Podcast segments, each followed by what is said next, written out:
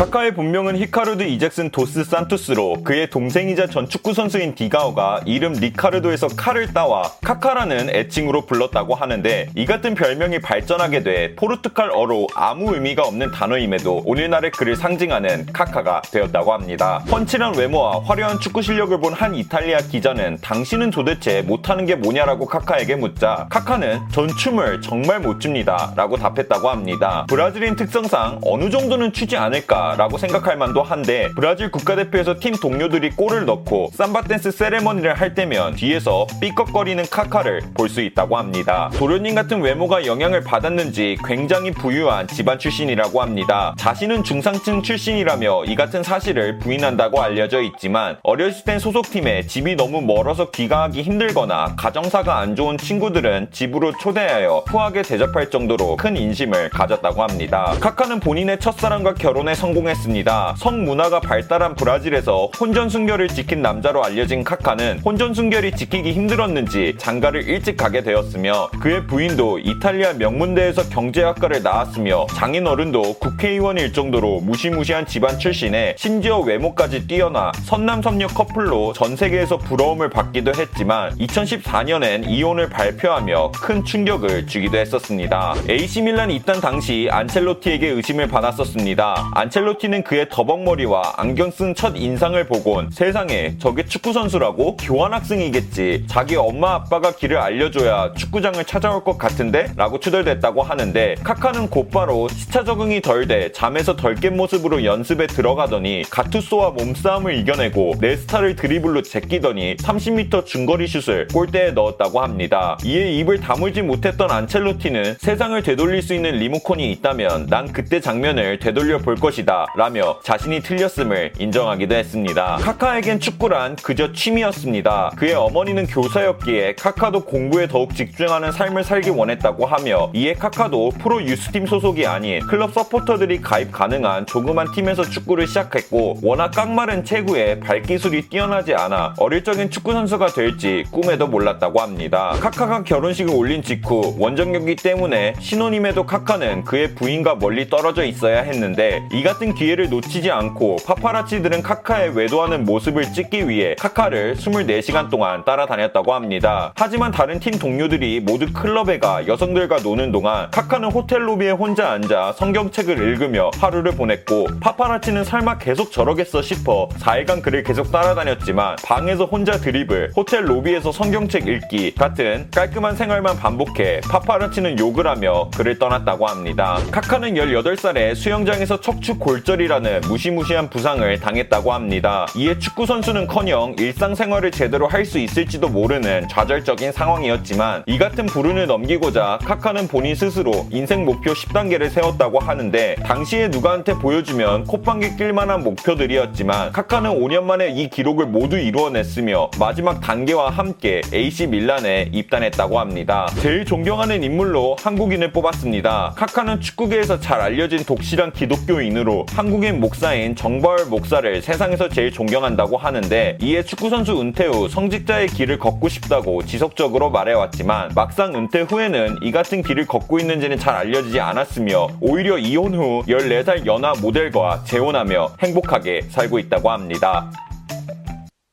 끝!